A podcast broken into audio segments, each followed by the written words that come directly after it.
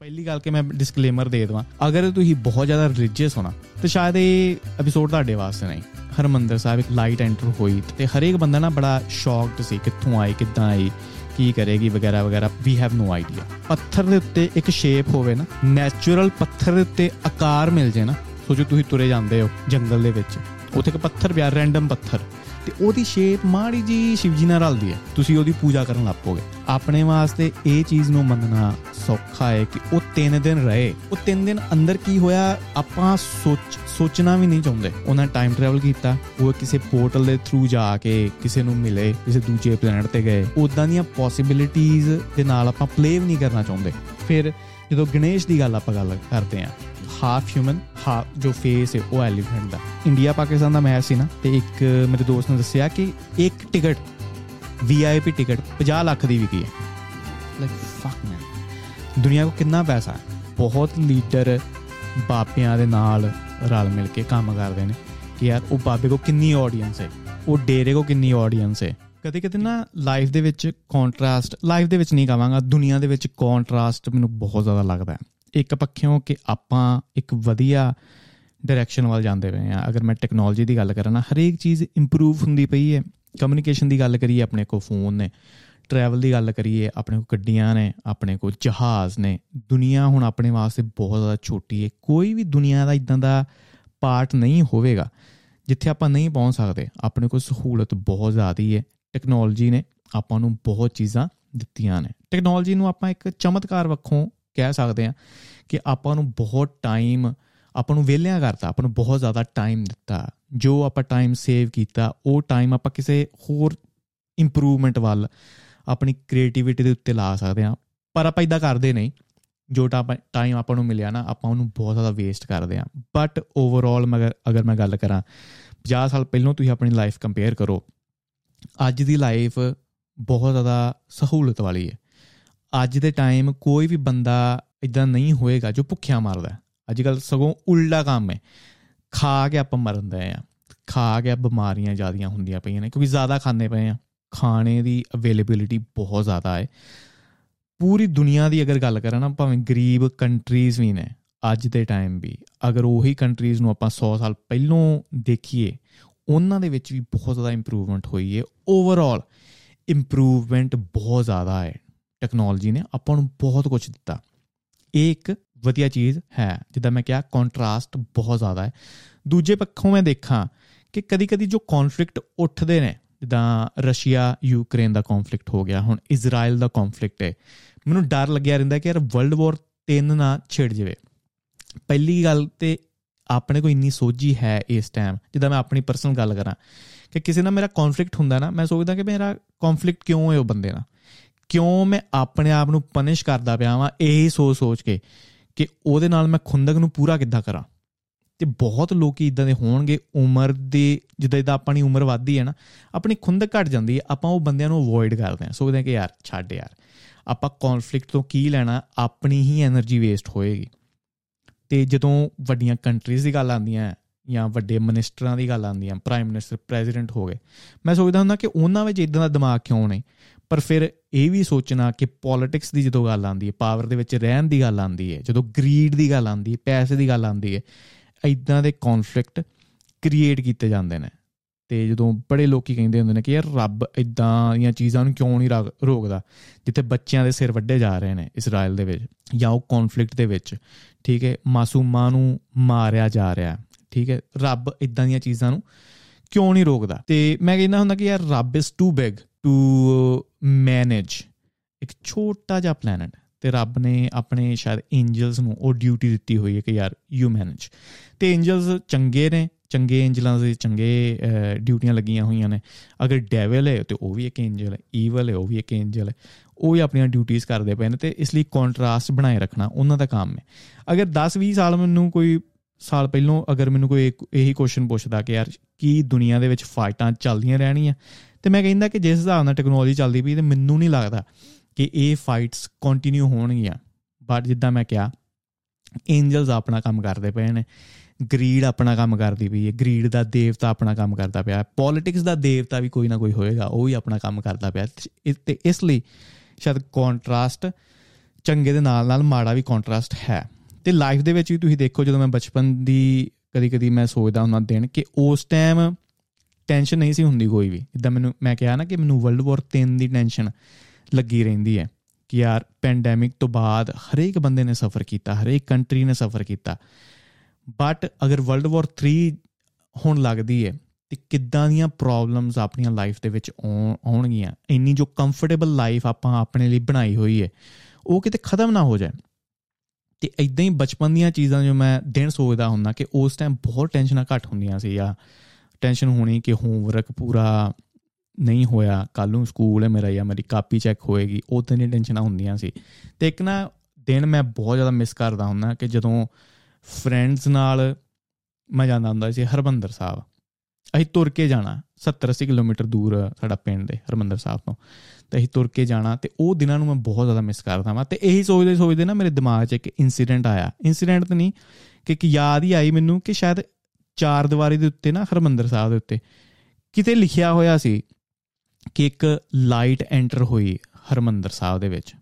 ਪਹਿਲੀ ਗੱਲ ਕਿ ਮੈਂ ਡਿਸਕਲੇਮਰ ਦੇ ਦਵਾਂ, ਅਗਰ ਤੁਸੀਂ ਬਹੁਤ ਜ਼ਿਆਦਾ ਰਿਲੀਜੀਅਸ ਹੋ ਨਾ, ਬਹੁਤ ਜ਼ਿਆਦਾ ਰਿਲੀਜੀਅਸ ਹੋ, ਤਾਂ ਸ਼ਾਇਦ ਇਹ ਐਪੀਸੋਡ ਤੁਹਾਡੇ ਵਾਸਤੇ ਨਹੀਂ।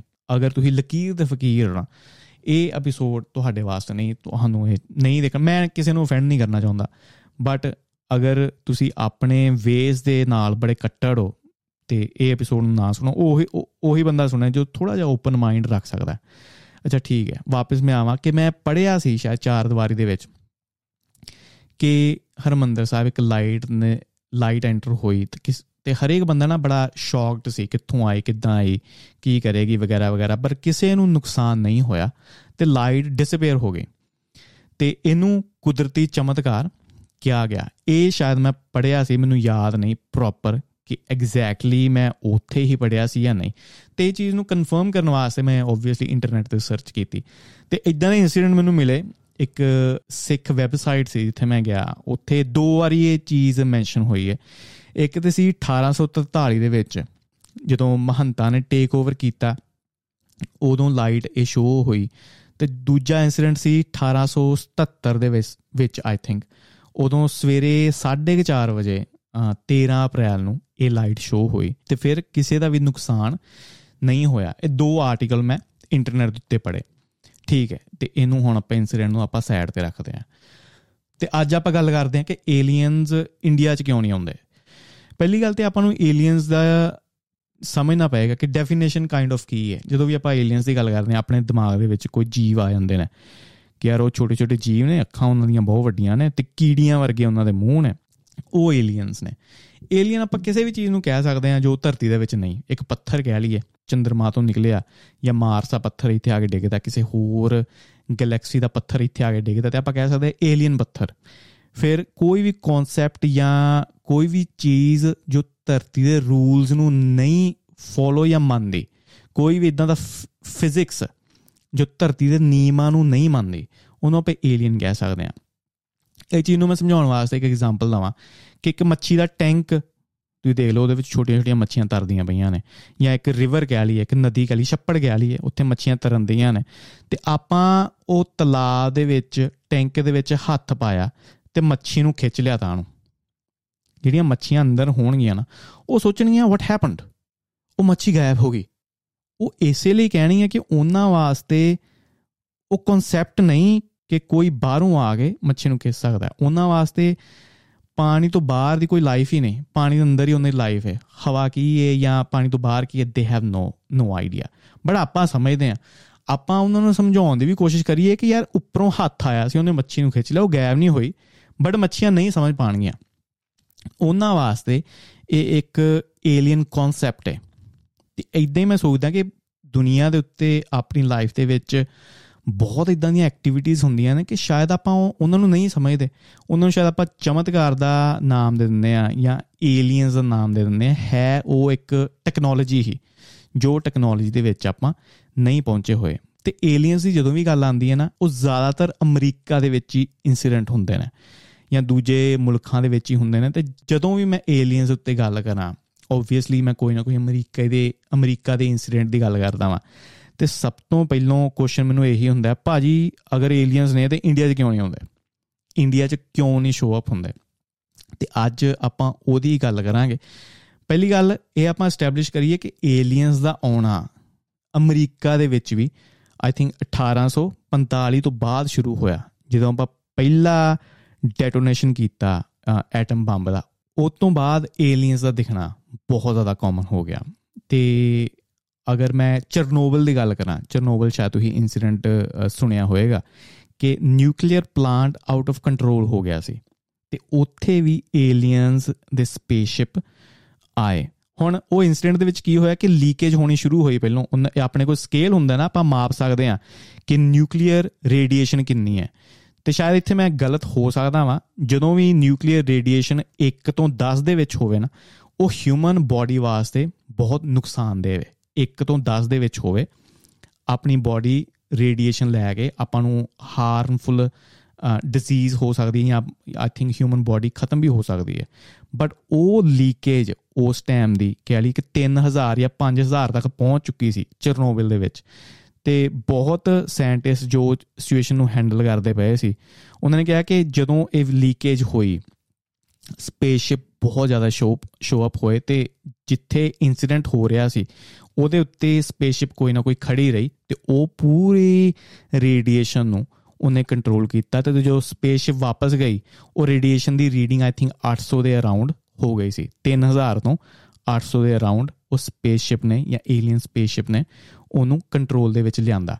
ਫਿਰ ਫੂਕੂਸ਼ੀਮਾ, ਜਾਪਾਨ ਦੇ ਵਿੱਚ ਵੀ ਇੱਕ ਨਿਊਕਲੀਅਰ ਇਨਸੀਡੈਂਟ ਹੋਇਆ। ਉੱਥੇ ਵੀ ਏਲੀਅਨ ਸਪੇਸਸ਼ਿਪ ਬਹੁਤ ਜ਼ਿਆਦਾ ਸ਼ੋ ਹੋਏ, ਉਹ ਚੀਜ਼ ਨੂੰ ਕੰਟਰੋਲ ਕਰਨ ਵਾਸਤੇ। ਹੁਣ ਨਾ ਤਿੰਨ ਕੰਟਰੀਜ਼ ਨੇ ਜੋ ਟੌਪ ਤੇ ਨੇ ਜਾਂ ਜਦ ਕਹਿ ਲਈਏ ਕਿ ਉਹਨਾਂ ਕੋਲ ਨਿਊਕਲੀਅਰ ਮਿਸਾਈਲਾਂ ਬਹੁਤ ਜ਼ਿਆਦੀਆਂ ਨੇ। ਰਸ਼ੀਆ ਦੀ ਗੱਲ ਕਰ ਲਈਏ, ਚਾਈਨਾ ਹੋ ਗਿਆ, ਫਿਰ ਅਮਰੀਕਾ ਹੋ ਗਿਆ। ਹੁਣ ਰਸ਼ੀਆ ਤੇ ਚਾਈਨਾ ਦੀ ਪਹਿਲਾਂ ਮੈਂ ਗੱਲ ਕਰਾਂ ਕਿ ਉੱਥੇ ਪਹਿਲੀ ਗੱਲ ਤੇ ਇੰਟਰਨੈਟ ਇੰਨਾ ਜ਼ਿਆਦਾ ਨਹੀਂ ਲੋਕਾਂ ਦੇ ਕੋਲ। ਅਗਰ ਹੈ ਵੀ, ਤਾਂ ਉਹਨੂੰ ਕੰਟਰੋਲ ਬੜੇ ਵਧੀਆ ਤਰੀਕਾ ਨਾਲ ਕੀਤਾ ਗਿਆ। ਰਸ਼ੀਆ ਦੀ ਸਰਕਾਰ ਨੇ ਜਾਂ ਚਾਈਨਾ ਦੀ ਸਰਕਾਰ ਨੇ।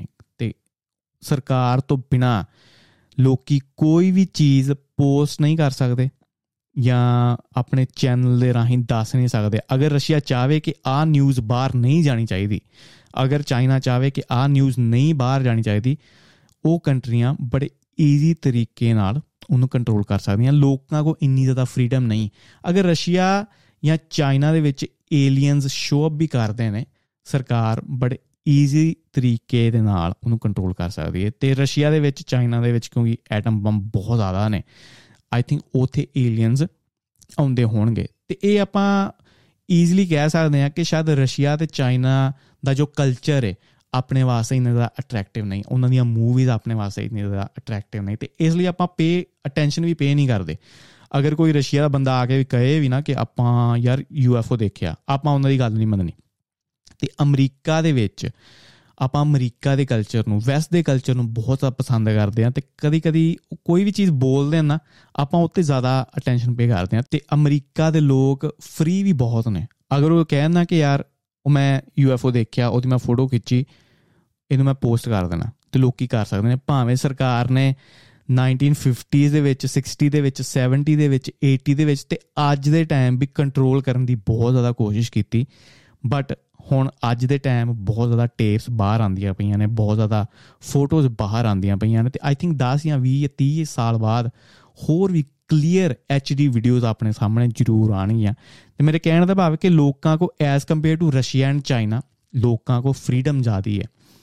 ਤੇ ਅਮਰੀਕਾ ਦੇ ਬਹੁਤ ਸੋਲਜਰਾਂ ਨੇ ਕਿਹਾ ਕਿ ਜਦੋਂ ਵੀ ਅਸੀਂ ਕੋਈ ਮਿਸਾਈਲ ਨੂੰ ਮੂਵ ਕਰਦੇ ਹਾਂ ਜਿਹਦੇ ਵਿੱਚ ਨਿਊਕਲੀਅਰ ਹੈ, ਅਸੀਂ ਹਮੇਸ਼ਾ ਏਲੀਅਨਸ ਨੂੰ ਜਾਂ ਏਲੀਅਨ ਦੀ ਸਪੇਸਸ਼ਿਪ ਨੂੰ ਯੂਐਫਓ ਨੂੰ ਆਪਣੇ ਆਸੇ-ਪਾਸੇ ਜ਼ਰੂਰ ਦੇਖਿਆ। ਤੇ ਇਦਾਂ ਦੇ ਬੜੇ ਇੰਟਰਵਿਊ ਨੇ ਜੋ ਸੋਲਜਰਸ ਨੇ ਯੂਐਸ ਦੇ ਵਿੱਚ ਦਿੱਤਾ। ਤੇ ਹੁਣ ਅਮਰੀਕਾ ਜਿਹਨੂੰ ਮੈਂ ਗੱਲ ਕਰਦਾ ਵਾਂ, ਇੱਕ ਬੜਾ ਤਗੜੀ ਚੀਜ਼ ਹੈ ਜੋ ਆਪਾਂ ਨੂੰ ਸਮਝ ਨਹੀਂ ਪਏਗੀ ਕਿ ਅਮਰੀਕਾ ਦੇ ਵਿੱਚ ਕੋਈ ਰਿਲੀਜੀਅਨ ਨਹੀਂ, ਅਮਰੀਕਾ ਦੇ ਵਿੱਚ ਕੋਈ ਧਰਮ ਨਹੀਂ, ਉਹ ਕਿਸੇ ਵੀ ਚੀਜ਼ ਨੂੰ ਪ੍ਰੈਕਟੀਕਲੀ ਦੇਖਣ ਦੀ ਕੋਸ਼ਿਸ਼ ਕਰਦੇ ਨੇ, ਅਗਰ ਕੋਈ ਚੀਜ਼ ਐਦਾਂ ਦੀ ਉਹ ਦੇਖਦੇ ਨੇ, ਜੋ ਉਹਨਾਂ ਦੇ ਸਮਝ ਨਹੀਂ ਆਉਂਦੀ, ਉਹਨੂੰ ਉਹ ਰੱਬ ਦਾ ਨਾਮ ਦੇ ਨਾਮ ਨਹੀਂ ਦਿੰਦੇ ਜਾਂ ਉਹਨੂੰ ਚਮਤਕਾਰ ਦਾ ਨਾਮ ਨਹੀਂ ਦਿੰਦੇ, ਉਹ ਸਿੱਧਾ ਕਹਿੰਦੇ ਨੇ ਕਿ ਏਲੀਅਨ ਹੈ, ਕਿ ਸਾਡੇ ਵਿੱਚ ਉਹ ਅੰਡਰਸਟੈਂਡਿੰਗ ਨਹੀਂ ਹੈ, ਸਮਝ ਨਹੀਂ, ਕੋਈ ਹੋਰ ਇਹ ਜੀਵ ਹੋ ਸਕਦਾ, ਦੂਜੇ ਪਲੈਨਟ ਦਾ ਜੀਵ ਹੋ ਸਕਦਾ, ਤੇ ਇਹ ਆਈ ਥਿੰਕ ਵੱਡਾ ਫੈਕਟਰ ਹੈ ਕਿ ਏਲੀਅਨਸ ਜਦੋਂ ਵੀ ਅਮਰੀਕਾ ਦੇ ਵਿੱਚ ਆਉਂਦੇ ਨੇ ਜਾਂ ਕੋਈ ਵੀ ਇਨਸੀਡੈਂਟ ਹੁੰਦਾ ਅਮਰੀਕਾ ਦੇ ਵਿੱਚ ਆਪਾਂ ਉਹਨੂੰ ਜ਼ਿਆਦਾ ਤਵੱਜੋ ਦਿੰਦੇ ਆ ਤੇ ਇਸ ਲਈ ਅਮਰੀਕਾ ਬਹੁਤ ਜ਼ਿਆਦਾ ਪਪੂਲਰ ਹੈ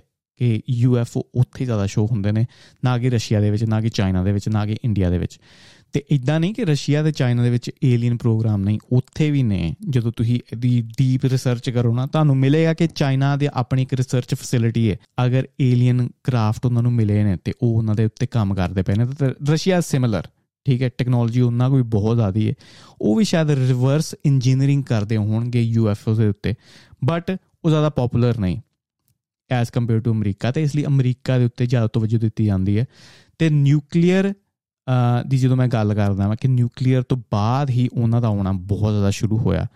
ਤੇ ਮੈਨੂੰ ਲੱਗਦਾ ਹੈ ਕਿ ਆਪਣੇ ਹੱਥ ਇੱਕ ਇਦਾਂ ਦਾ ਹਥਿਆਰ ਹੈ ਤੇ ਏਲੀਅਨਸ ਨੂੰ ਸ਼ਾਇਦ ਲੱਗਦਾ ਹੈ ਕਿ ਯਾਰ ਅਗਰ ਅਸੀਂ ਹਿਊਮਨਸ ਨੂੰ ਕੰਟਰੋਲ ਨਹੀਂ ਕਰਦੇ ਤੇ देयर इज ਅ ਪੋਸਿਬਿਲਿਟੀ ਕਿ ਹਿਊਮਨਸ ਆਪਣੇ ਆਪ ਨੂੰ ਫਕਡ ਅਪ ਕਰ ਲੈਣਗੇ ਆਪਣੇ ਆਪ ਨੂੰ ਖਤਮ ਕਰ ਸਕਦੇ ਨੇ ਨਿਊਕਲੀਅਰ ਬੰਬ ਇੱਕ ਦੂਜੇ ਦੇ ਉੱਤੇ ਛੱਡ ਕੇ ਤੇ ਇਸ ਲਈ ਆਈ ਥਿੰਕ ਵਰਲਡ ਵਾਰ 2 ਤੋਂ ਬਾਅਦ ਜਦੋਂ ਆਪਾਂ ਪਹਿਲੀ ਡੈਟੋਨੇਸ਼ਨ ਕੀਤੀ ਸੀ ਨਿਊਕਲੀਅਰ ਬੰਬਾਂ ਦੀ ਉਸ ਤੋਂ ਬਾਅਦ ਏਲੀਅਨਸ ਦਾ ਆਣਾ ਬਹੁਤ ਜ਼ਿਆਦਾ ਕਾਮਨ ਹੋਇਆ ਤੇ ਜਦੋਂ ਮੈਂ ਇਨਸੀਡੈਂਟਸ ਦੀ ਵੀ ਗੱਲ ਕੀਤੀ ਜਿੱਥੇ ਲੀਕੇਜ ਹੋਈ ਨਿਊਕਲੀਅਰ ਪਲਾਂਟਸ ਦੀ ਉੱਥੇ ਵੀ ਏਲੀਅਨਸ ਦਾ ਆਣਾ ਬਹੁਤ ਜ਼ਿਆਦਾ ਹੋਇਆ ਤੇ ਤਿੰਨ ਕੰਟਰੀਆਂ ਦੀ ਮੈਂ ਗੱਲ ਕੀਤੀ ਹੈ ਅਮਰੀਕਾ, ਰਸ਼ੀਆ ਤੇ ਚਾਈਨਾ, ਉੱਥੇ ਏਲੀਅਨਸ ਆਂਦੇ ਹੋਣਗੇ। ਰਸ਼ੀਆ, ਚਾਈਨਾ ਆਪਾਂ ਕੱਢ ਦਈਏ ਕਿਉਂਕਿ ਇੰਨੇ ਜ਼ਿਆਦਾ ਪਪੂਲਰ ਨਹੀਂ।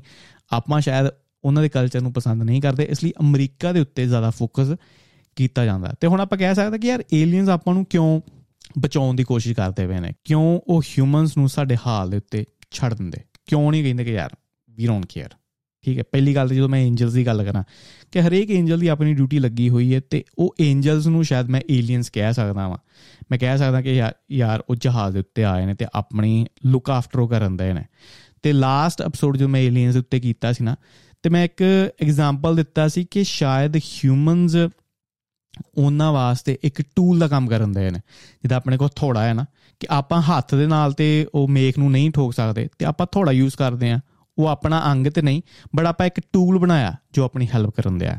ਫਿਰ ਮੈਂ ਇੱਕ ਇਹ ਵੀ ਪੋਸਿਬਿਲਿਟੀ ਦੱਸੀ ਸੀ ਕਿ ਉਹਨਾਂ ਨੇ ਬਾਂਦਰ ਨੂੰ ਫੜਿਆ ਤੇ ਉਹਨੂੰ ਇਵੋਲਵ ਕਰਤਾ, ਉਹਦੇ ਡੀਐਨਏ ਦੇ ਵਿੱਚ ਹਲਚਲ ਕਰਕੇ ਉਹਨੂੰ ਬੜਾ ਐਡਵਾਂਸ ਕਰਤਾ। ਤੇ ਫਿਰ ਉਹ ਚਾਹੁੰਦੇ ਨੇ ਕਿ ਦੇਖੀਏ ਕਿ ਬਾਂਦਰ ਕਿੱਦਾਂ ਦੀ ਸੋਚ ਸੋਚ ਸਕਦਾ ਜਦੋਂ ਬਾਂਦਰ ਐਡਵਾਂਸ ਹੋ ਜਾਵੇ। ਹੁਣ ਆਪਾਂ ਦੇਖੀਏ, ਆਪਾਂ ਕਿੱਦਾਂ ਦੀਆਂ ਵਧੀਆ ਚੀਜ਼ਾਂ ਬਣਾਉਂਦੇ ਪਏ ਆ ਮਸ਼ੀਨ ਬਣਾਉਂਦੇ ਪਏ ਆ ਆਪਾਂ AI ਨੂੰ ਕ੍ਰੀਏਟ ਕੀਤਾ ਤੇ ਇਦਾਂ ਦੀਆਂ ਬੜੀਆਂ ਅਮੇਜ਼ਿੰਗ ਚੀਜ਼ਾਂ ਆਪਾਂ ਬਣਾਈਆਂ। ਤੇ ਸ਼ਾਇਦ ਕਿਤੇ ਨਾ ਕਿਤੇ ਏਲੀਅਨਸ ਉਹ ਟੈਕਨੋਲੋਜੀ ਨੂੰ ਫੜਨਗੇ ਤੇ ਉਹਨੂੰ ਆਪਣੀ ਟੈਕਨੋਲੋਜੀ ਦੇ ਨਾਲ ਮਿਲਾਉਣਗੇ। ਸ਼ਾਇਦ ਨਿਊਕਲੀਅਰ ਉਹ ਇਨਵੈਂਟ ਨਹੀਂ ਕਰ ਪਾਏ ਨਿਊਕਲੀਅਰ ਬੰਬ ਇਨਵੈਂਟ ਨਹੀਂ ਕਰ ਪਾਏ, ਸ਼ਾਇਦ ਉਹ ਆਪਣੇ ਥਰੂ ਉਦਾਂ ਦੀਆਂ ਚੀਜ਼ਾਂ ਇਨਵੈਂਸ਼ਨ ਕਰਨ ਦੇ ਨੇ। ਤੇ ਫਿਰ ਮੈਂ ਇਹ ਵੀ ਪੋਸਿਬਿਲਿਟੀ ਦੀ ਗੱਲ ਕੀਤੀ ਸੀ ਕਿ ਸ਼ਾਇਦ ਇਸ ਗ੍ਰਹਿ ਦੇ ਉੱਤੇ ਉਹਨਾਂ ਨੇ ਬਾਂਦਰ ਨੂੰ ਇਵੋਲਵ ਕੀਤਾ, ਸ਼ਾਇਦ ਦੂਜੇ ਪਲੈਨਟ ਦੇ ਉੱਤੇ ਉਹਨਾਂ ਨੂੰ ਸ਼ੇਰ ਨੇ ਇਵੋਲਵ ਕੀਤਾ ਹੋਵੇਗਾ ਤੇ ਤੀਜੇ ਪਲੈਨਟ ਦੇ ਉੱਤੇ ਹਾਥੀ ਨੇ ਇਵੋਲਵ ਕੀਤਾ ਹੋਵੇਗਾ ਤੇ ਸਾਰਿਆਂ ਦੀ ਟੈਕਨੋਲੋਜੀ ਦਾ ਮੰਥਨ ਕਹਿ ਲਈਏ ਜਾਂ ਸਾਰਿਆਂ ਦੀ ਟੈਕਨੋਲੋਜੀ ਦਾ ਕੰਬੀਨੇਸ਼ਨ ਉਹ ਕਿਤੇ ਨਾ ਕਿਤੇ ਕਰਦੇ ਹੋਣਗੇ। ਇਹ ਇੱਕ ਪੋਸਿਬਿਲਿਟੀ ਹੈ। ਫਿਰ ਇੱਕ ਹੋਰ ਪੋਸਿਬਿਲਿਟੀ ਨਾ ਮੈਂ ਆਪਣੇ ਦੋਸਤ ਨਾਲ ਗੱਲ ਕੀਤੀ ਉਹ ਸ਼ਾਇਦ ਕੋਈ ਪੋਡਕਾਸਟ ਹੁੰਦਾ ਪਿਆ ਸੀ ਤੇ ਉਹ ਉਹਨੇ ਡਿਸਕਸ ਕੀਤੀ ਮੇਰੇ ਨਾਲ। ਕਹਿੰਦਾ ਦੇਖੋ ਹੁਣ ਆਪਾਂ ਨਾ ਸਵਰਗ ਤੇ ਨਰਕ ਦਾ ਕਨਸੈਪਟ ਆਪਣੇ ਵਿੱਚ ਸ਼ੁਰੂ ਤੋਂ ਹੈ ਕਿ ਚੰਗਾ ਕਰੋਗੇ ਤੇ ਚੰਗੀ ਜਗ੍ਹਾ ਪਹੁੰਚੋਗੇ, ਮਾੜਾ ਕਰੋਗੇ ਤਾਂ ਮਾੜੀ ਜਗ੍ਹਾ ਪਹੁੰਚੋਗੇ। ਕਹਿੰਦੇ ਹੁਣ ਆਤਮਾ ਕੀ ਚੀਜ਼ ਹੈ? ਵੀ ਹੈਵ ਨੋ ਆਈਡੀਆ ਆਪਾਂ ਗੱਲ ਜ਼ਰੂਰ ਕਰਦੇ ਆ ਕਿ ਅਗਰ ਤੁਸੀਂ ਚੰਗਾ ਕਰੋਗੇ ਨਾ, ਤੁਹਾਡੀ ਆਤਮਾ ਚੰਗੀ ਜਗ੍ਹਾ ਤੇ ਪਹੁੰਚੇਗੀ। ਅਗਰ ਤੁਸੀਂ ਮਾੜਾ ਕਰਦੇ ਹੋ, ਤੁਹਾਡੀ ਆਤਮਾ ਮਾੜੀ ਜਗ੍ਹਾ ਪਹੁੰਚੇਗੀ, ਪਰ ਆਤਮਾ ਹੈ ਕੀ? ਵੀ ਹੈਵ ਨੋ ਆਈਡੀਆ ਤੇ ਉਹ ਕਹਿੰਦਾ ਕਿ ਸ਼ਾਇਦ ਆਪਾਂ ਨੂੰ ਆਪਣੀਆਂ ਆਤਮਾਵਾਂ ਵਾਸਤੇ ਯੂਜ਼ ਕੀਤਾ ਜਾ ਰਿਹਾ। ਹੁਣ ਇਹਨੂੰ ਮੈਂ ਸਮਝਾਉਣ ਦੀ ਕੋਸ਼ਿਸ਼ ਕਰਾਂ। ਦੇਖੋ ਹਿਊਮਨਸ ਆਪਾਂ ਬੜੀਆਂ ਵੀਅਰਡ ਚੀਜ਼ਾਂ ਖਾਂਦੇ ਆ ਕਦੀ ਕਦੀ ਡਿਸਕਸਟਿੰਗ ਚੀਜ਼ਾਂ ਵੀ ਖਾਂਦੇ ਆ ਜਿੱਦਾਂ ਆਪਾਂ ਕਹਿ ਲਈ ਕਿ ਕਿਸੇ ਦੇ ਆਂਡੇ ਨੂੰ ਖਾਣਾ। ਠੀਕ ਹੈ ਆਪਣੇ ਵਾਸਤੇ ਹੁਣ ਨਾਰਮਲ ਹੋ ਗਿਆ। ਉਹ ਆਂਡਾ ਕਿਸੇ ਜੀਵ ਦੇ ਅੰਦਰੋਂ ਨਿਕਲਣ ਦਿਆ। ਦੇਖੀਏ ਤਾਂ ਬੜਾ ਡਿਸਕਸਟਿੰਗ ਹੈ। ਆਪਾਂ ਪਾਲਦੇ ਆ ਪਸ਼ੂਆਂ ਨੂੰ, ਫਿਰ ਉਹਨਾਂ ਦਾ ਆਪਾਂ ਮੀਟ ਖਾਂਦੇ ਆ ਬੜਾ ਡਿਸਕਸਟਿੰਗ ਹੈ। ਠੀਕ ਹੈ, ਚਿਕਨ ਹੈ ਨਾ। ਆਪਾਂ ਕਿਸੇ ਜੀਵ ਨੂੰ ਮਾਰਿਆ, ਉਹਨੂੰ ਖਾਦਾ ਮਤਲਬ ਆਪਾਂ ਫਾਰਮਿੰਗ ਕਰਦੇ ਆ ਹਰੇਕ ਚੀਜ਼ ਦੀ ਜੋ ਆਪਾਂ ਨੂੰ ਲੱਗਦਾ ਕਿ ਯਾਰ ਇਹਦੀ ਫਾਰਮਿੰਗ ਕਰਨੀ ਚਾਹੀਦੀ ਹੈ। ਕੈਵੀਆਰ ਤੁਸੀਂ ਸੁਣਿਆ ਹੋਵੇਗਾ, ਮੱਛੀ ਦੇ ਅੰਡੇ ਕੀ ਹੁੰਦਾ ਕਿ ਇੱਕ ਸਪੈਸਿਫਿਕ ਮੱਛੀ ਹੈ, ਉਹਨੂੰ ਫੜ ਕੇ, ਉਹਨੂੰ ਕੱਟ ਕੇ, ਉਹਦੀਆਂ ਓਵਰੀਜ਼ ਦੇ ਵਿੱਚੋਂ ਜਿਹੜੇ ਮੱਛੀ ਦੇ ਅੰਡੇ ਹੁੰਦੇ ਨੇ ਨਾ, ਉਹ ਕੱਢ ਕੇ ਉਹਨੂੰ ਕੈਵੀਆਰ ਕਹਿੰਦੇ ਨੇ, ਉਹਨੂੰ ਖਾਣਾ। ਚੀਜ਼ ਡਿਸਕਸਟਿੰਗ ਹੈ ਬਟ ਉਹ ਕੈਵੀਆਰ ਬਹੁਤ ਜ਼ਿਆਦਾ ਮਹਿੰਗਾ ਹੈ। ਤੇ ਇਦਾਂ ਦੀਆਂ ਬਹੁਤ ਚੀਜ਼ਾਂ ਨੇ ਜੋ ਆਪਾਂ, ਜਿਨ੍ਹਾਂ ਦੀ ਆਪਾਂ ਫਾਰਮਿੰਗ ਕਰਦੇ ਆ ਆਪਣੇ ਪਲੇਜ਼ਰ ਵਾਸਤੇ ਕਹਿ ਲਈਏ, ਆਪਣੀ ਡਾਈਟ ਵਾਸਤੇ ਕਹਿ ਲਈਏ। ਬਟ ਇਹ ਹਿਊਮਨਲੀ ਚੀਜ਼ਾਂ ਨੇ। ਹੁਣ ਇਮੇਜਿਨ ਕਰੋ ਮੇਬੀ ਆਪਣੀ ਸੋਲ ਵੀ ਇਦਾਂ ਦਾ ਹੀ ਕੰਮ ਕਰਦੀ ਹੋਵੇ ਏਲੀਅਨਸ ਵਾਸਤੇ ਹੁਣ ਦੇਖੋ, ਉਹਨਾਂ ਨੇ ਪਹਿਲਾਂ ਹਿਊਮਨਸ ਨੂੰ ਬਣਾਇਆ ਕਿ ਇਹਨਾਂ ਵਿੱਚੋਂ ਆਪਾਂ ਉਹਨਾਂ ਦੀਆਂ ਆਤਮਾਵਾਂ ਕੱਢ ਸਕਦੇ ਹਾਂ, ਉਹਨਾਂ ਦੀਆਂ ਸੋਲਸ ਕੱਢ ਸਕਦੇ ਹਾਂ ਤੇ ਆਪਾਂ ਯੂਜ਼ ਕਰ ਸਕਦੇ ਹਾਂ ਕਿਸੇ ਵੀ ਤਰੀਕੇ ਵਾਸਤੇ। ਤੇ ਉਹ ਸੋਲਸ ਨੂੰ ਸਟਰੋਂਗ ਕਰਨ ਵਾਸਤੇ ਉਹਨਾਂ ਨੇ ਗਰੀਡ ਵੀ ਪਾਈ, ਉਹਨਾਂ ਨੇ ਹਰੇਕ ਤਰ੍ਹਾਂ ਦਾ ਪਾਪ ਇੰਟਰੋਡਿਊਸ ਕੀਤਾ ਲੋਕਾਂ ਨੂੰ ਕਰਪਟ ਕਰਨ ਵਾਸਤੇ। ਤੇ ਜਿਹੜਾ ਵੀ ਉਹਦੇ ਵਿੱਚੋਂ ਸਰਵਾਈਵ ਕਰ ਗਿਆ, ਉਹਦੀ ਆਤਮਾ ਵਧੀਆ ਹੋਵੇਗੀ ਤੇ ਸਾਨੂੰ ਜ਼ਿਆਦਾ ਨੰਬਰ ਮਿਲਣਗੇ। ਇਹ ਇੱਕ ਪੋਸਿਬਿਲਿਟੀ ਹੋ ਸਕਦੀ। I know it it sounds weird but there is a possibility ਕਿ ਸ਼ਾਇਦ ਹਿਊਮਨਸ ਦੀ ਫਾਰਮਿੰਗ ਏਲੀਅਨਸ ਕਰਨ ਦੇ ਨੇ। Again I know this sound stupid ਹੁਣ ਗੱਲ ਕਰਦੇ ਆ ਆਪਾਂ ਅਮਰੀਕਾ ਦੀ, ਰਸ਼ੀਆ ਤੇ ਚਾਈਨਾ ਦੀ ਗੱਲ ਕੀਤੀ ਕਿ ਉੱਥੇ ਸ਼ੋ ਅਪ ਹੁੰਦੇ ਨੇ। ਕਿਉਂ ਸ਼ੋ ਅਪ ਹੁੰਦੇ ਨੇ? ਕਿਉਂਕਿ ਬਹੁਤ ਜ਼ਿਆਦਾ ਨਿਊਕਲੀਅਰ ਵੈਪਨ ਹੈ ਤੇ ਫਿਰ ਇੰਡੀਆ ਕੋਲ ਵੀ ਨਿਊਕਲੀਅਰ ਵੈਪਨ ਹੈ ਇੱਥੇ ਕਿਉਂ ਨਹੀਂ ਸ਼ੋ ਹੁੰਦੇ? ਅੱਛਾ ਜੀ, ਪਹਿਲੀ ਗੱਲ ਤੇ ਆਪਾਂ ਇਦਾਂ ਦੇ ਮੁਲਕ ਦੇ ਵਿੱਚ ਆ ਕਿ ਆਪਣੇ ਪੱਥਰ ਦੇ ਉੱਤੇ ਇੱਕ ਸ਼ੇਪ ਹੋਵੇ ਨਾ, ਸਮਝ ਲਓ ਕਿ ਜਿੱਦਾਂ ਆਪਾਂ ਮੂਰਤੀਆਂ ਦੀ ਪੂਜਾ ਕਰਦੇ ਆ ਨਾ, ਕਿ ਆਪਾਂ ਮੂਰਤੀ ਨੂੰ ਸ਼ਿਵ ਜੀ ਦਾ ਆਕਾਰ ਦਿੱਤਾ, ਆਪਾਂ ਮੂਰਤੀ ਦੇ ਉੱਤੇ ਵਿਸ਼ਨੂੰ ਦਾ ਆਕਾਰ ਦਿੱਤਾ, ਠੀਕ ਆ, ਆਪਾਂ ਆਕਾਰ ਦੇ ਕੇ ਪੂਜਾ ਕਰਦੇ ਆ। ਬਟ ਕਦੀ ਨਾ ਕਦੀ ਆਪਾਂ ਨੂੰ ਕਿ ਨੈਚੁਰਲ ਪੱਥਰ ਦੇ ਉੱਤੇ ਆਕਾਰ ਮਿਲ ਜੇ ਨਾ, ਸੋਚੋ ਤੁਸੀਂ ਤੁਰੇ ਜਾਂਦੇ ਹੋ ਜੰਗਲ ਦੇ ਵਿੱਚ, ਉੱਥੇ ਇੱਕ ਪੱਥਰ ਪਿਆ ਰੈਂਡਮ ਪੱਥਰ, ਤੇ ਉਹਦੀ ਸ਼ੇਪ ਮਾੜੀ ਜੀ ਸ਼ਿਵ ਜੀ ਨਾਲ ਰਲਦੀ ਹੈ। ਤੁਸੀਂ ਉਹਦੀ ਪੂਜਾ ਕਰਨ ਲੱਪੋਗੇ ਠੀਕ ਹੈ? ਆਪਾਂ ਇਦਾਂ ਦੇ ਕਲਚਰ ਦੇ ਵਿੱਚੋਂ ਆਉਂਦੇ ਆ ਕਿ ਆਪਾਂ ਬੜੇ ਲੋਕੀ ਫੇਥਫੁਲ ਆ ਤੇ I think back in the days 5000 ਸਾਲ ਪਹਿਲਾਂ ਜਾਈਏ ਆਪਾਂ, ਕਿ ਇੰਡੀਆ ਇੱਕ ਬੜੀ ਐਡਵਾਂਸ ਸ਼ਾਇਦ ਸਿਵਲਾਈਜੇਸ਼ਨ ਹੋਇਆ ਕਰਦੀ ਸੀ। ਬਟ ਓਵਰ ਦਾ ਟਾਈਮ ਆਪਣੀ ਜੋ ਐਡਵਾਂਸਮੈਂਟ ਸੀ ਨਾ, ਆਪਾਂ ਛੱਡ ਦਿੱਤੀ। ਆਪਾਂ ਬੜੇ ਸਪਿਰਚੁਅਲ ਲੋਕੀ ਹੋਇਆ ਕਰਦੇ ਸੀ। ਆਪਣੀ ਫੇਥ ਬੜੀ ਸਟਰੋਂਗ ਹੋਇਆ ਕਰਦੀ ਸੀ। ਸ਼ਾਇਦ ਆਪਾਂ ਯੋਗਾ ਦੇ ਵਿੱਚ ਆਪ ਬੜੇ ਮਹਾਰਤਾਂ ਹਾਸਲ ਕੀਤੀਆਂ ਹੋਈਆਂ ਸੀ, ਉਹ ਆਪਣੀ ਪ੍ਰੋਪਰ ਟੈਕਨੋਲੋਜੀ ਸੀ। ਆਪਾਂ ਬ੍ਰੇਨ ਦੇ ਨਾਲ ਬੜੀਆਂ ਚੀਜ਼ਾਂ ਗੇਨ ਕਰ ਸਕਦੇ ਸੀ। ਆਪਾਂ ਬ੍ਰੇਨ ਦੇ ਨਾਲ ਟੈਲੀਪੈਥਿਕ ਕਮਿਊਨੀਕੇਸ਼ਨ ਕਰ ਸਕਦੇ ਸੀ। ਉਹ ਆਪਣੀ ਟਰੂ ਟੈਕਨੋਲੋਜੀ ਸੀ।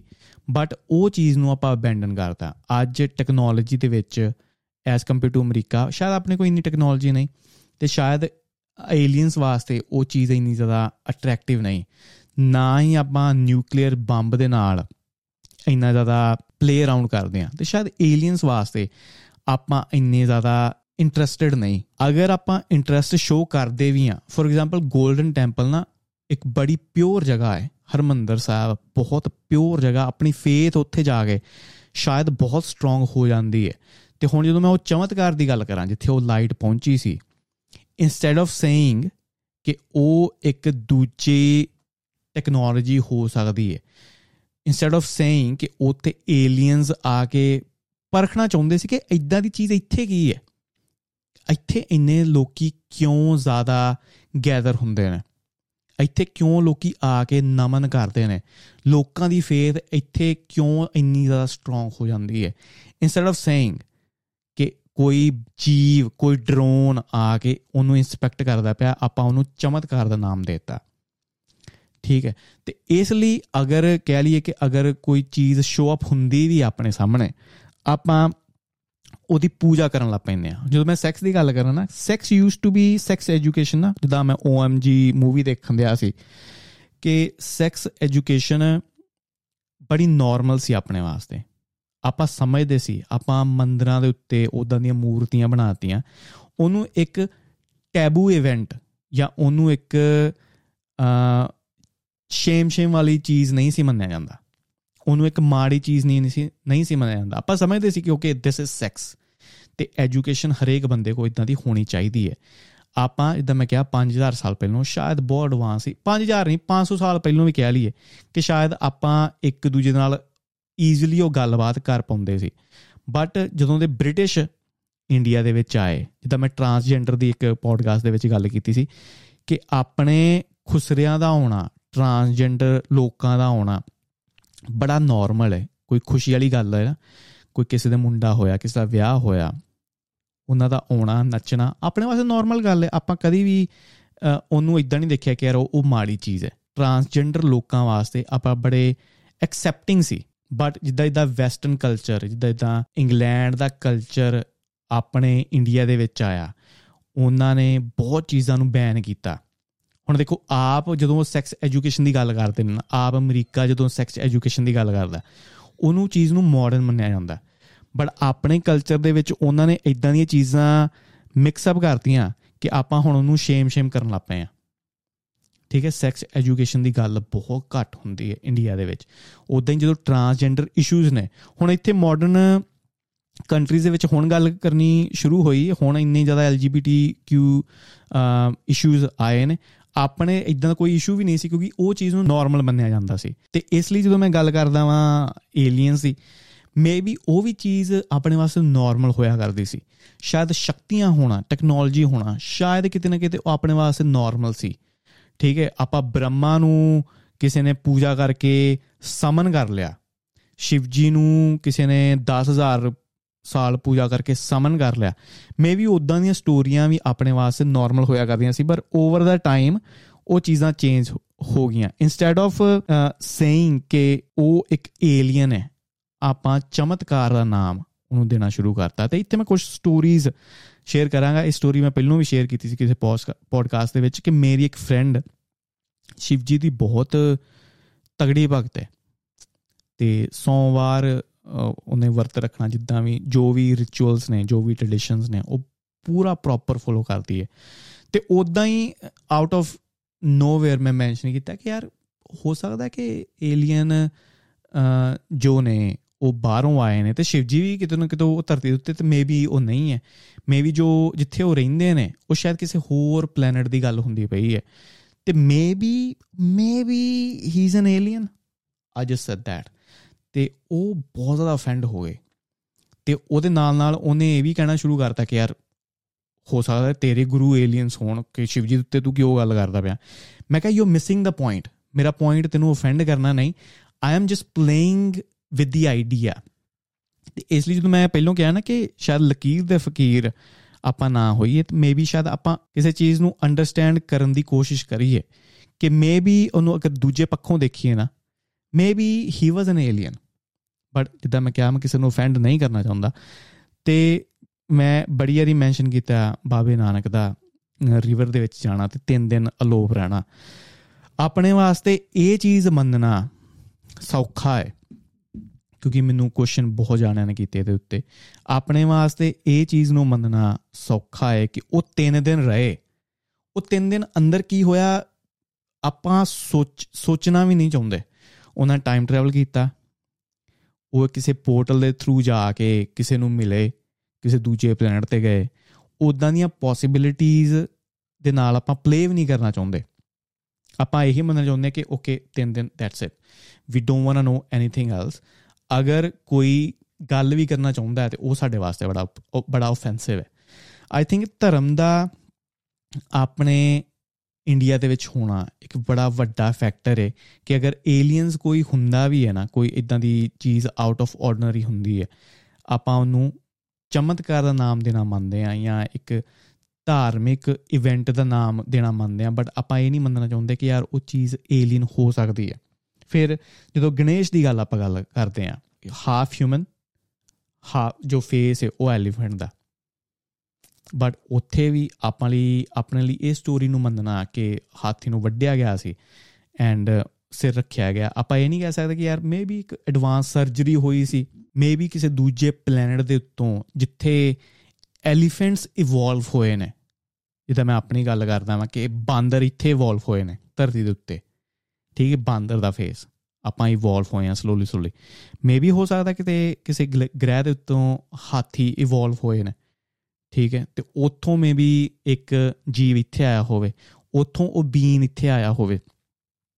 ਠੀਕ ਹੈ? ਆਪਾਂ ਉਹ ਪੋਸਿਬਿਲਿਟੀ ਨੂੰ ਨਹੀਂ ਮੰਨਣਾ ਚਾਹੁੰਦੇ। ਫਿਰ ਰਮਾਇਣ ਤੇ ਮਹਾਭਾਰਤ ਦੀ ਜਦੋਂ ਗੱਲ ਆਉਂਦੀ ਹੈ, ਆਪਾਂ ਇਹ ਮੰਨਣਾ ਬੜਾ ਈਜ਼ੀਲੀ ਮੰਨ ਲੈਂਦੇ ਆ ਕਿ ਯਾਰ ਬ੍ਰਹਮਾਸਤਰ ਬ੍ਰਹਮਾਸਤਰ ਇੱਕ ਤੀਰ ਜਿਹਦੇ ਵਿੱਚ ਬਹੁਤ ਜ਼ਿਆਦਾ ਪਾਵਰ ਸੀ।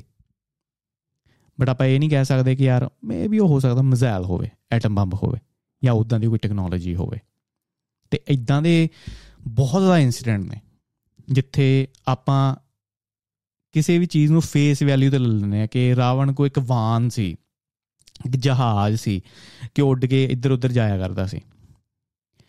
ਬਟ ਆਪਾਂ ਟੈਕਨੋਲੋਜੀ ਦੇ ਨਾਲ ਉਹਨੂੰ ਐਸੋਸੀਏਟ ਨਹੀਂ ਕਰਨਾ ਚਾਹੁੰਦੇ। ਆਪਾਂ ਸਿਰਫ ਹਰੇਕ ਚੀਜ਼ ਨੂੰ ਮੈਜੀਕਲ ਚੀਜ਼ਾਂ ਦੇ ਨਾਲ ਹੀ ਜੋੜਦੇ ਆ ਹਰੇਕ ਚੀਜ਼ ਨੂੰ ਚਮਤਕਾਰ ਦੇ ਨਾਲ ਹੀ ਜੋੜਦੇ ਆ ਇਹ ਆਪਣੀ ਪ੍ਰੋਬਲਮ ਹੈ। ਤੇ ਸ਼ਾਇਦ ਇੰਡੀਆ ਦੇ ਵਿੱਚ ਤਾਂ ਏਲੀਅਨਸ ਨਹੀਂ ਆਉਂਦੇ।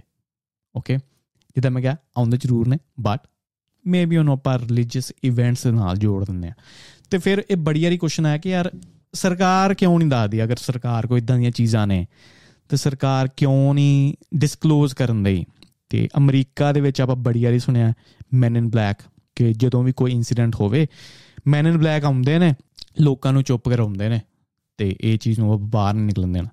ਕਿਉਂ ਐਚਡੀ ਵੀਡੀਓਜ਼ ਸਾਹਮਣੇ ਨਹੀਂ ਆਉਂਦੀਆਂ? ਕਿਉਂ ਐਦਾਂ ਹੁਣ ਦੇਖੋ, ਜਦੋਂ ਆਪਾਂ ਕ੍ਰਿਕਟ ਦੀ ਗੱਲ ਕਰਦੇ ਆ ਨਾ ਐਗਜ਼ਾਮਪਲ ਲੈ ਕੇ ਚੱਲਦੇ ਆ ਕ੍ਰਿਕਟ ਦੇ ਵਿੱਚ ਕੀ ਹੁੰਦਾ ਹੈ ਕਿ ਦੋ ਟੀਮਾਂ ਖੇਡਣ ਦੀਆਂ ਨੇ। ਨਾਰਮਲੀ ਖੇਡੀ ਜਾਓ ਖੇਡੀ ਜਾਓ, ਠੀਕ ਹੈ, ਤੇ ਇੱਕ ਟੀਮ ਜਿੱਤ ਗਈ, ਇੱਕ ਟੀਮ ਹਾਰ ਗਈ। ਦੈਟਸ ਇਟ ਇਹ ਇੱਕ ਸਿੰਪਲ ਤਰੀਕਾ ਹੈ, ਉਹ ਚੀਜ਼ ਨੂੰ ਦੇਖਣ ਦਾ। ਬਟ ਇਹਨੂੰ ਅਗਰ ਕੰਪਲਿਕੇਟਿਡ ਤਰੀਕੇ ਨਾਲ ਦੇਖੀਏ ਕਿ ਕਿੰਨੀਆਂ ਇੰਡਸਟਰੀਜ਼ ਉਹਦੇ ਨਾਲ ਜੁੜੀਆਂ ਹੋਈਆਂ ਨੇ, ਕਿੰਨੇ ਸੱਟੇ ਉਤੇ ਲੱਗੇ ਹੋਏ ਨੇ, ਕਿਹੜੇ ਪਲੇਅਰ ਉੱਤੇ ਕਿੰਨਾ ਸੱਟਾ, ਕਿ ਕਿਹੜਾ ਪਲੇਅਰ ਕਿੰਨੇ ਛੱਕੇ ਮਾਰੇਗਾ, ਚੌਕੇ ਮਾਰੇਗਾ, ਕਿੰਨੇ ਰਨ ਮਾਰੇਗਾ, ਕਿਹੜਾ ਟਾਸ ਜਿੱਤੇਗਾ। ਇਦਾਂ ਅਗਰ ਦੇਖੀਏ ਨਾ, ਉਹਦੇ ਇੱਕ ਮੈਚ ਦੇ ਉੱਤੇ ਬਹੁਤ ਪੈਸਾ ਲੱਗਾ ਹੋਇਆ, ਇੱਕ ਮੈਚ ਦੇ ਉੱਤੇ ਬਹੁਤ ਜ਼ਿਆਦਾ ਇੰਡਸਟਰੀਜ਼ ਰਿਲਾਈ ਕਰਦੀਆਂ ਪਈਆਂ ਨੇ। ਜਦੋਂ ਮੈਂ ਕੱਲ ਹੀ ਸੁਣਦਾ ਪਿਆ ਸੀ ਇੰਡੀਆ ਪਾਕਿਸਤਾਨ ਦਾ ਮੈਚ ਸੀ ਨਾ, ਤੇ ਇੱਕ ਮੇਰੇ ਦੋਸਤ ਨੇ ਦੱਸਿਆ ਕਿ ਇੱਕ ਟਿਕਟ ਵੀਆਈਪੀ ਟਿਕਟ 50 ਲੱਖ ਦੀ ਵਿਕੀ ਹੈ। ਲਾਈਕ ਫੱਕ ਮੈਨ ਦੁਨੀਆ ਕੋ ਕਿੰਨਾ ਪੈਸਾ ਹੈ? ਕਹਿੰਦਾ ਕਿ ਉਹਨੇ, ਮੁੰਡੇ ਨੇ ਕੀਤਾ ਕਿ 2 ਲੱਖ ਦੀ ਟਿਕਟ ਲਈ ਤੇ ਵੇਚੀ 50 ਲੱਖ ਦੀ। ਹੁਣ ਦੇਖੋ, ਮੈਚ ਤੇ ਮੈਚ ਹੀ ਹੈ ਬਟ ਉਹਦੇ ਨਾਲ ਕਿੰਨੀਆਂ ਹੋਰ ਚੀਜ਼ਾਂ ਜੁੜੀਆਂ ਹੋਈਆਂ ਨੇ। ਇੱਕ ਐਗਜ਼ਾਮਪਲ ਦੂਜੀ ਐਗਜ਼ਾਮਪਲ ਕਿ ਜਦੋਂ ਗੱਡੀਆਂ ਨਹੀਂ ਸੀ ਨਾ, ਆਪਾਂ ਟਰੈਵਲ ਕਿੱਦਾਂ ਕਰਦੇ ਸੀ? ਘੋੜਿਆਂ ਦੇ ਉੱਤੇ। ਘੋੜਾ ਹੋ ਗਿਆ, ਬੱਗੀ ਹੋ ਗਿਆ, ਉਹਦੇ ਪਿੱਛੇ ਜੋ ਵੀ ਆਪਾਂ ਰਾਤ ਰੂਤ ਆਪ ਕਹਿ ਲਈਏ, ਉਹ ਲਾ ਕੇ ਆਪਾਂ ਇਦਾਂ ਟਰੈਵਲ ਕਰਨਾ। ਪੈਟਰੋਲ ਆਇਆ, ਗੱਡੀਆਂ ਆਈਆਂ। ਇਹ ਪਤਾ ਨਹੀਂ ਕਿਹੜੇ ਸਾਇੰਟਿਸਟ ਨੂੰ ਮੈਂ ਸੁਣਦਾ ਇਹ ਉਹਨੇ ਬੜੀ ਵਧੀਆ ਐਗਜ਼ਾਮਪਲ ਦਿੱਤੀ। ਕਹਿੰਦਾ ਜਦੋਂ ਪੈਟਰੋਲ ਆਇਆ, ਗੱਡੀਆਂ ਆਈਆਂ ਨਾ 20 ਸਾਲ ਦੇ ਅੰਦਰ ਅੰਦਰ ਪੂਰੀ ਘੋੜੇ ਤੇ ਬੱਗੀ ਦੀ ਇੰਡਸਟਰੀ ਗਾਇਬ ਹੋ ਗਈ। ਹੁਣ ਆਪਾਂ ਕਹਿਣ ਨੂੰ ਤੇ ਆਪਾਂ ਕਹਿ ਸਕਦੇ ਹਾਂ ਕਿ ਯਾਰ ਘੋੜਾ ਬੱਗੀ ਗਏ, ਗੱਡੀਆਂ ਆ ਗਈਆਂ। ਨਹੀਂ ਇਦਾਂ ਨਹੀਂ ਹੋਇਆ। ਘੋੜੇ ਤੇ ਬੱਗੀ ਦੇ ਨਾਲ ਜੋ ਘੋੜਿਆਂ ਨੂੰ ਰੱਖਣ ਵਾਲੇ ਜੋ ਕੀ ਉਹਨੂੰ ਕਹਿੰਦੇ ਨੇ ਜਿੱਥੇ ਘੋੜਿਆਂ ਨੂੰ ਰੱਖਿਆ ਜਾਂਦਾ ਤੇ ਬਾਲੇ ਤੇ ਬਾਲਾ ਸਮਥਿੰਗ ਸਮਥਿੰਗ ਉਹ ਵੀ ਖਤਮ ਹੋ ਗਏ। ਘੋੜਿਆਂ ਦੀ ਫੂਡ ਦੀ ਇੰਡਸਟਰੀ ਖਤਮ ਹੋ ਗਈ। ਰੱਥਾਂ ਨੂੰ ਬਣਾਉਣ ਵਾਲੀ ਇੰਡਸਟਰੀ ਖਤਮ ਹੋ ਗਈ। ਵੈਗਨ ਬਣਾਉਣ ਵਾਲੀ ਇੰਡਸਟਰੀ ਖਤਮ ਹੋ ਗਈ। ਵੈਗਨਾਂ ਦੇ ਪਹੀਏ ਹੋ ਗਏ, ਠੀਕ ਹੈ ਉਦਾਂ ਦੀਆਂ ਬੜੀਆਂ ਇੰਡਸਟਰੀਆਂ ਹੋਣਗੀਆਂ, ਖਤਮ ਹੋ ਗਈਆਂ। ਹੁਣ ਬੈਟਰੀ ਵਾਲੀਆਂ ਗੱਡੀਆਂ ਕਿਉਂ ਨਹੀਂ ਸਾਹਮਣੇ ਆਉਂਦੀਆਂ ਪਈਆਂ? ਕਿਉਂਕਿ ਪੈਟਰੋਲ ਵਾਲਿਆਂ ਨੂੰ ਪਤਾ ਹੈ। ਬੜੀ ਵਾਰੀ ਕੋਈ ਨਾ ਕੋਈ ਸਾਇੰਟਿਸਟ ਸਾਹਮਣੇ ਆਉਂਦਾ, ਕਹਿੰਦਾ ਜੀ ਪਾਣੀ ਨਾਲ ਗੱਡੀ ਚੱਲੇਗੀ।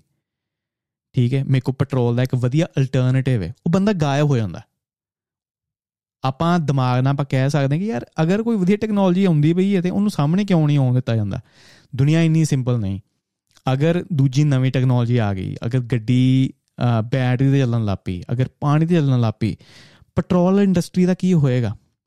ਪੈਟਰੋਲੀਅਮ ਇੰਡਸਟਰੀ ਗਈ, ਠੀਕ ਹੈ, ਫਿਰ ਜਿੰਨੇ ਪੈਟਰੋਲ ਪੰਪ ਨੇ, ਬਹੁਤ ਜ਼ਿਆਦਾ ਰੀਅਲ ਸਟੇਟ ਉਹਨਾਂ ਨਾਲ ਜੁੜੀ ਹੋਈ ਹੈ। ਉਹ ਗਿਆ, ਖਾਲੀ ਹੋ ਗਿਆ, ਖਤਮ ਹੋ ਗਿਆ। ਫਿਰ ਗੱਡੀਆਂ ਦੀ ਮਕੈਨਿਕ ਦੀ ਇੰਡਸਟਰੀ ਕਿਉਂਕਿ ਜਦੋਂ ਟੈਸਲਾ ਜਿਹੜੀ ਹੈ ਨਾ, ਉਹ ਉਹਦੇ ਵਾਸਤੇ ਸਪੈਸ਼ਲ ਮਕੈਨਿਕ ਨੇ। ਉਹਦੇ ਵਾਸਤੇ ਤੁਹਾਨੂੰ ਅਲੱਗ ਪੜ੍ਹਾਈ ਕਰਨੀ ਪਏਗੀ।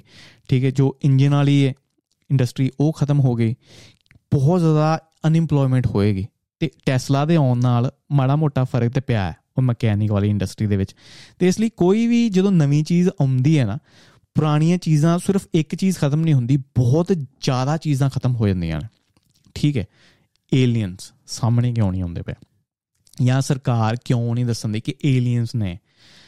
ਆਈ ਥਿੰਕ ਕਿ ਜਦੋਂ ਵੋਟਾਂ ਦੀ ਗੱਲ ਆਉਂਦੀ ਹੈ, ਤਾਂ ਮੋਦੀ ਦੀ ਆਪਾਂ ਗੱਲ ਗੱਲ ਕਰੀਏ, ਬਹੁਤ ਇੰਡੀਆ ਦਾ ਇੱਕ ਤਗੜਾ ਲੀਡਰ, ਕੋਈ ਵੀ ਲੀਡਰ ਹੋ ਸਕਦਾ ਤੇ ਆਪਾਂ ਬਾਬਿਆਂ ਦੀ ਗੱਲ ਸੁਣੀ ਹੈ ਕਿ ਬਹੁਤ ਲੀਡਰ ਬਾਬਿਆਂ ਦੇ ਨਾਲ ਰਲ ਮਿਲ ਕੇ ਕੰਮ ਕਰਦੇ ਨੇ ਕਿ ਯਾਰ ਉਹ ਬਾਬੇ ਕੋ ਕਿੰਨੀ ਆਡੀਅנס ਹੈ, ਉਹ ਡੇਰੇ ਕੋ ਕਿੰਨੀ ਆਡੀਅנס ਹੈ, ਕਿੰਨੇ ਲੋਕ ਸਾਨੂੰ ਵੋਟਾਂ ਪਾਉਣਗੇ।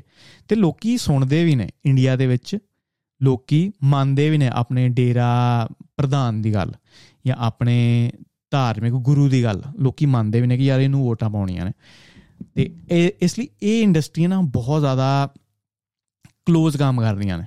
ਤੇ ਅਮਰੀਕਾ ਵਰਗੀ ਮਾਡਰਨ ਕੰਟਰੀ ਦੀ ਗੱਲ ਕਰੀ ਉੱਥੇ ਵੀ ਕ੍ਰਿਸਚੀਅਨਿਟੀ ਜਾਂ ਬਹੁਤ ਤਗੜੀਆਂ ਚਰਚਾਂ ਨੇ, ਜਿੱਥੇ ਲੋਕਾਂ ਨੂੰ ਆਪਾਂ ਕਹਿ ਸਕਦੇ ਆ ਕਿ ਕਿਸੇ ਪ੍ਰੀਸ ਨੇ ਕਿਹਾ ਕਿ ਆਹ ਬੰਦੇ ਨੂੰ ਵੋਟ ਪਾਉਣੀ ਹੈ ਜੀ ਕੰਜ਼ਰਵੇਟਿਵ ਪਾਰਟੀ ਨੂੰ ਜਾਂ ਲਿਬਰਲ ਪਾਰਟੀ ਨੂੰ, ਤੇ ਲੋਕੀ ਸੁਣਨਗੇ।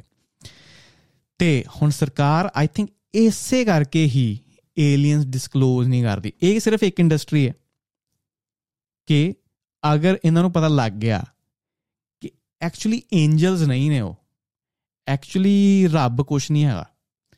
ਉਹ ਦੂਜੇ ਬੀਨ ਨੇ ਜਿਨ੍ਹਾਂ ਕੋਲ ਟੈਕਨੋਲੋਜੀ ਵੱਧ ਹੈ ਆਪਣੇ ਨਾਲੋਂ ਤੇ ਇਸ ਲਈ ਆਪਾਂ ਚਮਤਕਾਰ ਦੀ ਜਗ੍ਹਾ ਉਹ ਚਮਤਕਾਰ ਨੂੰ ਆਪਾਂ ਨਾ ਦੇਖੀਏ, ਉਹ ਸਿਰਫ ਐਜ਼ ਅ ਟੈਕਨੋਲੋਜੀ ਪੱਖੋਂ ਦੇਖੀਏ ਤੇ ਲੋਕਾਂ ਦਾ ਵਿਸ਼ਵਾਸ ਬਹੁਤ ਜ਼ਿਆਦਾ ਉਹਨੂੰ ਠੇਸ ਪਹੁੰਚੇਗੀ। ਤੇ ਸ਼ਾਇਦ ਫਿਰ ਡੇਰਾ ਮੁਖੀ ਦੀ ਵੀ ਗੱਲ ਨਾ ਉਹ ਸੁਣਨਾ।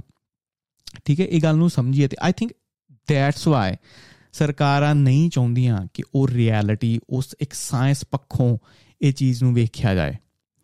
ਇਸ ਲਈ ਸਰਕਾਰਾਂ ਨਹੀਂ ਚਾਹੁੰਦੀਆਂ ਕਿ ਲੋਕਾਂ ਨੂੰ ਦੱਸਿਆ ਜਾਏ ਕਿ ਯਾਰ ਜਿਹੜੀ ਚੀਜ਼ ਨੂੰ ਤੁਸੀਂ ਵਰਸ਼ਿਪ ਕਰਦੇ ਪਏ ਹੋ, ਉਹ ਸਾਡੇ ਨਾਲ ਲੈਬ ਦੇ ਵਿੱਚ ਕੰਮ ਕਰਵਾਉਂਦੇ ਨੇ। ਠੀਕ ਹੈ, ਤੇ ਇਸ ਲਈ I think that's why industry ਦੇ ਜੋ ਕਨਫਲਿਕਟ ਆਫ ਇੰਟਰਸਟ ਹੈ ਨਾ, ਉਸ ਕਰਕੇ ਲੋਕਾਂ ਨੂੰ ਨਹੀਂ ਦੱਸਿਆ ਜਾ ਰਿਹਾ ਕਿ ਯਾਰ ਏਲੀਅਨ ਐਗਜ਼ਿਸਟ ਕਰਦੇ ਨੇ। ਠੀਕ ਹੈ ਉਦਾਂ ਤੇ ਮੈਨੂੰ ਨਹੀਂ ਲੱਗਦਾ ਕੋਈ ਪ੍ਰੋਬਲਮ ਹੋ ਸਕਦੀ ਹੈ ਇਸ ਪ੍ਰੋਬਲਮ ਨੂੰ ਛੱਡ ਕੇ ਕਿ ਹੋਰ ਕੀ ਕੀ ਰੀਜ਼ਨ ਹੈ ਕਿ ਲੋਕਾਂ ਨੂੰ ਨਹੀਂ ਦੱਸਿਆ ਜਾ ਰਿਹਾ ਕਿ ਏਲੀਅਨ ਐਗਜ਼ਿਸਟ ਕਰਦੇ ਨੇ ਕਿ ਨਹੀਂ। ਆਈ ਥਿੰਕ ਇਸੇ ਕਰਕੇ ਵੋਟਾਂ ਦੇ ਚੱਕਰ ਦੇ ਵਿੱਚ ਜਾਂ ਪਾਵਰ ਦੇ ਰਹਿਣ ਦੇ ਚੱਕਰ ਦੇ ਵਿੱਚ ਸਰਕਾਰਾਂ ਨਹੀਂ ਦੱਸਦੀਆਂ ਲੋਕਾਂ ਨੂੰ। ਤੇ ਕਨਕਲੂਜਨ ਅੱਜ ਦੇ ਐਪੀਸੋਡ ਦਾ ਕੀ ਹੈ? ਇਹੀ ਐਪੀਸੋਡ ਹੈ ਕਿ ਦੇਖੋ, ਜੋ ਚੀਜ਼ ਚਮਤਕਾਰ ਹੈ, ਹਾਂ ਫੇਥ ਇੱਕ ਟੈਕਨੋਲੋਜੀ ਹੋ ਸਕਦੀ ਹੈ। ਆਪਣੀ ਫੇਥ ਆਪਣੇ ਬ੍ਰੇਨ ਦੀ ਪਾਵਰ ਆਪਣੇ ਫੇਥ ਕਹ ਲਈ ਕਿ ਮੈਨੀਫੈਸਟਿੰਗ ਇੱਕ ਬੜੀ ਚੀਜ਼ ਦੇ ਉੱਤੇ ਮੈਂ ਬਲੀਵ ਕਰਦਾ ਕਿ ਜੋ ਚੀਜ਼ ਨੂੰ ਤੁਸੀਂ ਸੋਚਦੇ ਹੋ ਨਾ, ਉਹ ਚੀਜ਼ ਹੁੰਦੀ ਜ਼ਰੂਰ ਹੈ। ਤੇ ਫੇਥ ਇੱਕ ਪੋਜ਼ਿਟਿਵ એનર્ਜੀ ਹੈ। ਤੁਹਾਨੂੰ ਫੇਥ ਹੈ ਤੁਹਾਡੇ ਰੱਬ ਦੇ ਉੱਤੇ ਕਿ ਯਾਰ ਚੰਗਾ ਹੀ ਹੋਏਗਾ। ਠੀਕ ਹੈ, ਜਦੋਂ ਮੈਂ ਕਹਿੰਦਾ ਨਾ ਜਦੋਂ ਪਾਠ ਆਪਾਂ ਕਰਨ ਦੀ ਕੋਸ਼ਿਸ਼ ਕਰਦੇ ਆ ਜਾਂ ਪਾਠ ਕਰਦੇ ਆ ਇਟਸ ਨਾਟ ਕਿ ਤੁਹਾਡਾ ਪਾਠ ਕਰਨ ਦਿਆ। ਕਿ ਜਦੋਂ ਤੁਸੀਂ ਪਾਠ ਕਰਨਾ ਸ਼ੁਰੂ ਕਰਦੇ ਹੋ ਨਾ, ਤੁਹਾਡੇ ਦਿਮਾਗ ਦੇ ਵਿੱਚ ਇਹ ਆਈਡੀਆ ਆਉਣਾ ਸ਼ੁਰੂ ਹੋ ਜਾਂਦਾ ਕਿ ਯਾਰ ਹੁਣ ਮੈਂ ਪਾਠ ਕਰਨ ਦਿਆ ਵਾਂ, ਮੈਂ ਪੂਜਾ ਕਰਨ ਦਿਆ ਵਾਂ, ਮੈਂ ਗੋਡੇ ਥੱਲੇ ਲਾਏ ਨੇ, ਮੈਂ ਮੱਥਾ ਟੇਕਿਆ, ਹੁਣ ਮੇਰੇ ਨਾਲ ਕੁਝ ਚੰਗਾ ਹੀ ਹੋਵੇਗਾ। ਰੱਬ ਮੇਰੇ ਵੱਲ ਜ਼ਰੂਰ ਵਧੀਆ ਨਜ਼ਰ ਨਾਲ ਦੇਖੇਗਾ।